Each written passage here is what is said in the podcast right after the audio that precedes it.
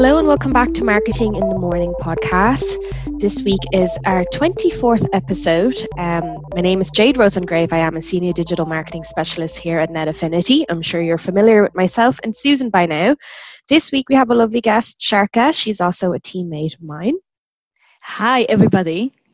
I hope everyone is well with and surviving the Dublin lockdown if you are a Dubliner. And if you're not, I hope you're enjoying your time. Um, this week, we're going to focus on the following topics. The first one is user experience, which Sharka will walk you through. And then the second topic is how to create emotional experiences with your customer. Yes, I would start with user experience. So, thank you, Jade. Um, you might be familiar with the shortcut UX design. I think so. What is actually user experience design? So, what is an user experience design? It is the it is it is the process design teams use to create products that provide meaningful and relevant experiences to users. This involves the design of the entire process of acquiring and integrating the product including aspects of branding design usability and function. User experience design has always user needs in the first place because it means nothing if the needs of the users are not met basically User experience design is very complex system of so many aspects. However, today I would like to focus on few areas that might help you as a hotelier. I want to focus on branding, images, and content. So brand imagery is a complex conglomeration of the images that make up the feel of your hotel. Your audience feels something when they start to look at your imagery and hopefully you know what those feelings are. Repeated exposure and consistency will build trust over time through these images. We highly recommend you to keep identity consistent, be mindful of your brand and what you are trying to achieve with your targeted audience. Uh, try to consider contrast or maybe effects on your imagery as well, and mostly use high resolutions images. For ease of interaction, we try to answer how will the user interact with the website. This means that the interface should be easy to navigate. Make sure all your links are working. Try to make as clear as possible to the user what, the, what their next action should be, but keep them free to engage with your site. So a few things that I would like to recommend as well are that make sure that the content of your ads and your website are in line ensure readability and legality of your page. Make sure uh, that your content, content, content is compact and engaging, and of course, highlight the value proposition.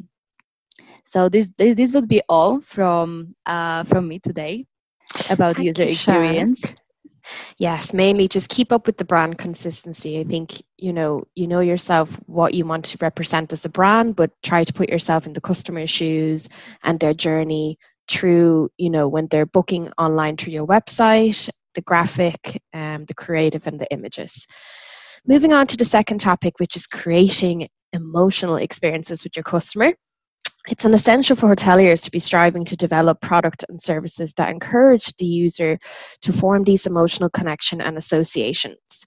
From the materials, colors, textures, and other aesthetic qualities of product to the adverts used to attract customers. So this is kind of linking back to what Sharka mentioned from UX perspective as well.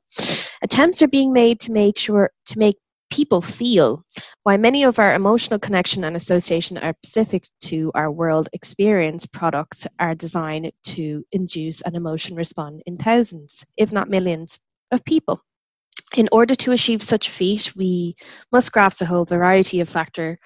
Um, here would be our tips. So I have four in total that I would like to go through today. So the first one is many people have emotional bonds with brand. Consider your own relationship with brands and think about people, you know. Most likely you and others close to you have passionate feelings about your hotel. Um, second, emotional experiences have staying power. Think back on some of your most memorable experiences with hotel stays. Chances are the ones you remember most clearly have a strong emotional component. Some may be tied to a life event and milestones such as celebration with the loved ones, or just simply a really nice travel experience. Other may have stand out because of the emotion they generated. You're likely to remember the time a representative went that extra mile to resolve a concern or save your time. Are you just likely to remember the time of a hotel disappointed by failing you know to meet your expectations. The positive experience boosts loyalty while the negative ones can lead to defection. Um, i have an example. I used to stay in this particular hotel down in wexford um, seafield. Funny enough they are my client now but i have you know fantastic memories with my family um, going to the hotel so it would you know if you have an enjoyable memory or even if it's a negative one it would stay with you um, the third tip would be many people have an innate negative bias. And see, it seems logical that delivering positive experiences should be a chief goal. However, negative experiences is just as important. Here's why. Researchers have shown that emotional charge experiences can have a broader impact since customers are more likely to remember them. In fact, customers are more likely to share negative experiences with others than positive. Highly dissatisfied customer are most likely to speak out. This negative bias appeared to be hardwired human tendency, which has helped us identify and respond to risk and threats in our environment. The bottom line from this tip would be negative experiences stick with us, why positive one often have less recall. So, what does this mean for your hotel? You need to recognize that difficult experiences are unavoidable in any customer focused environment and have strategy to remedy them and just deal with them correctly.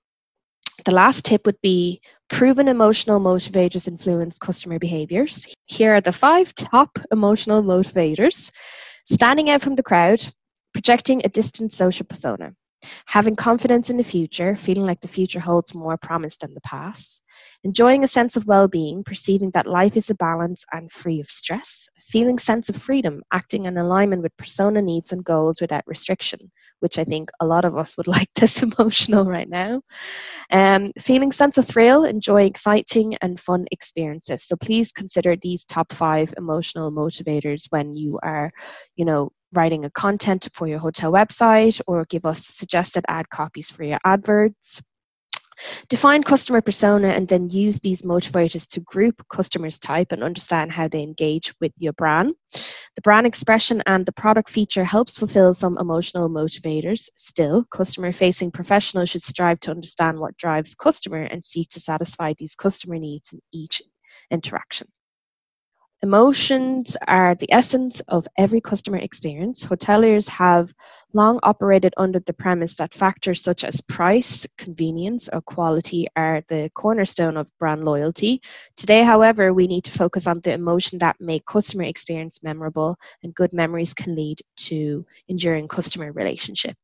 So focus on, you know, how would you feel if you stay in a hotel?